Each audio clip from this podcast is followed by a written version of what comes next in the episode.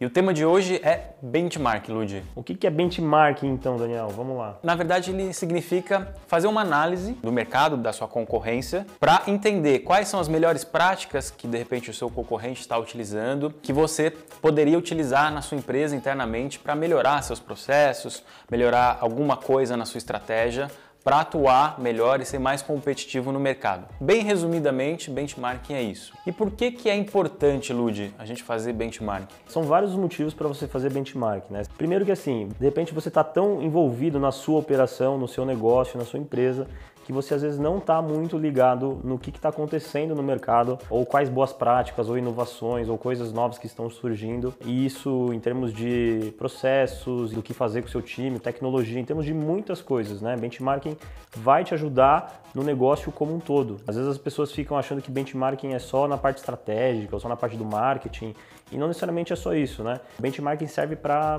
qualquer camada do seu negócio aí, para trazer insights, trazer coisas novas para dentro da empresa. E é sempre bom lembrar que nenhuma empresa é uma ilha, né? Ninguém está sozinho no mercado, os concorrentes o tempo inteiro estão se movimentando, ainda mais nos dias de hoje, né? Olhar para o mercado de maneira estratégica e nos tornarmos mais competitivos. Esse é o ponto, né?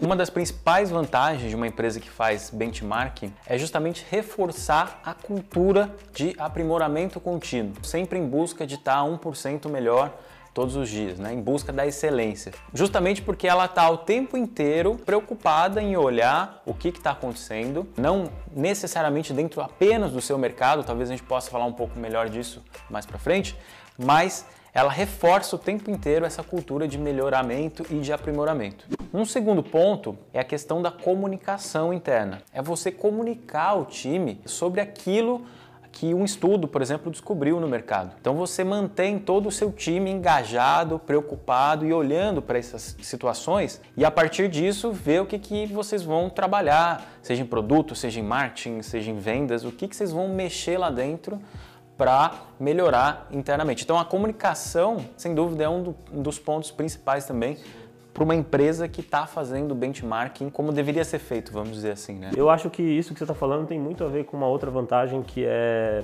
você ter mais argumentos na hora de você tomar decisões. Óbvio que você não pode tomar como base, né, a régua do vizinho, mas se o mercado como um todo tem adotado um determinado padrão, acho que faz muito sentido você pelo menos parar para analisar e ver se aquilo realmente não faz sentido para você também. Além de muitas vezes entender o que os outros estão fazendo, isso também pode te dar insights, números, padrões, patamares que você pode tomar como base e de repente você pode estar performando acima ou abaixo disso, e isso pode te ajudar a tomar decisões dentro da sua empresa. Ajuda muito a melhorar esses argumentos na hora de decidir com o time, de propor uma ação, defender uma estratégia, uma mudança de planos, algo do tipo.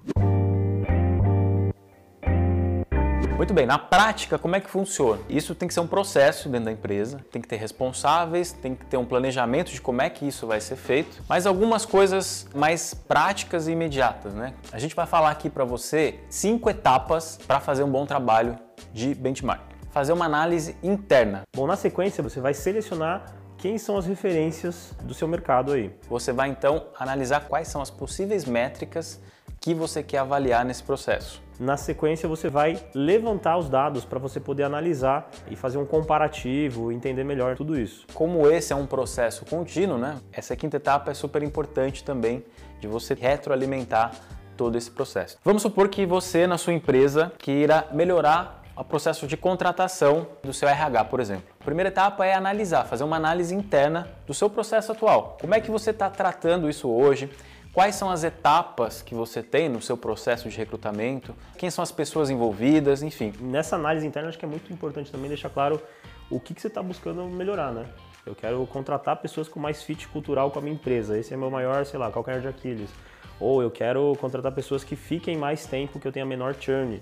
Acho que dentro dessa análise interna é crucial também você ter clareza do que você está buscando melhorar e otimizar dentro da sua empresa, né? Bom, na segunda etapa você vai então selecionar as referências aí, né? Isso pode ser com concorrentes, dependendo do que for. Existem ferramentas, por exemplo, em SEO, a gente faz muito isso, né? Pega ferramentas que analisam a concorrência e trazem algumas informações pra gente. Mas se você não tem como analisar um concorrente, você pode ir atrás de empresas da sua área. Vamos supor que a Mirago quer melhorar a contratação.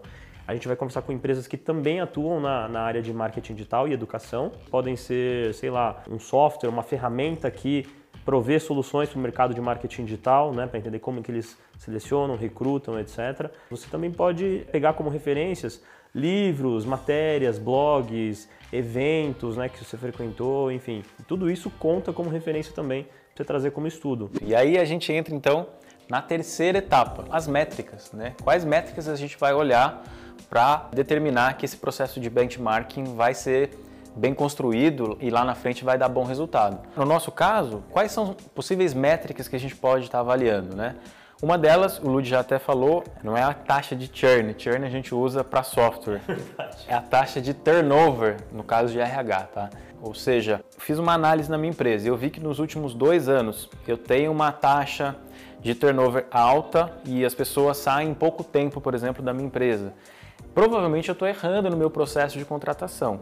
Então, ter uma métrica para saber se o que você implementou, vindo do benchmarking, está realmente dando resultado. O próximo ponto é você começar a levantar dados, né? Conversar com as pessoas que você selecionou, conversar com as empresas, e aí você vai começar a levantar muito insumo, muita informação, para você poder tirar como base, fazer uma análise ali com calma, para definir mais ou menos uma série de boas práticas que vocês precisam adotar dentro da sua empresa. Então, vou dar um exemplo. A gente foi num evento e a gente conversou com várias empresas e a gente descobriu que todo mundo avalia o perfil comportamental antes do perfil técnico, por exemplo, no recrutamento. E aí eles gastam menos tempo conversando com as pessoas que não têm o perfil comportamental que eles querem, sendo que o perfil técnico muitas vezes ele pode aprimorar, dar um treinamento para essa pessoa depois, e isso minimiza, por exemplo, o tempo de contratação dessa pessoa.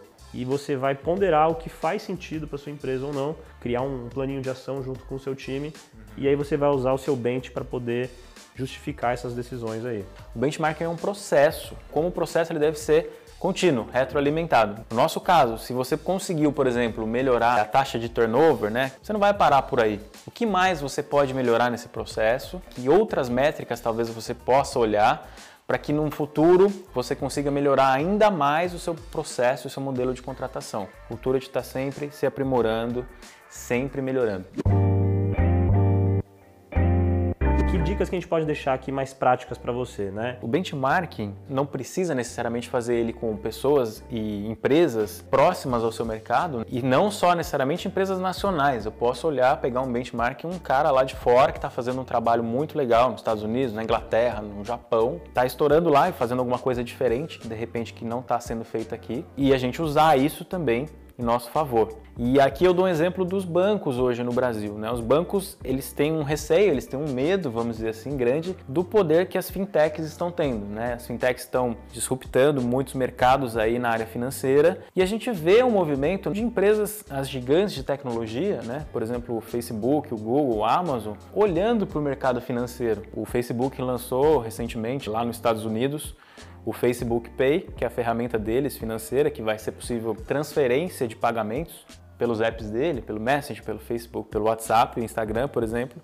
Cara, isso tem o poder de disruptar muita coisa. Tente entender quais são as forças que estão em jogo e de onde pode vir uma disrupção no seu mercado.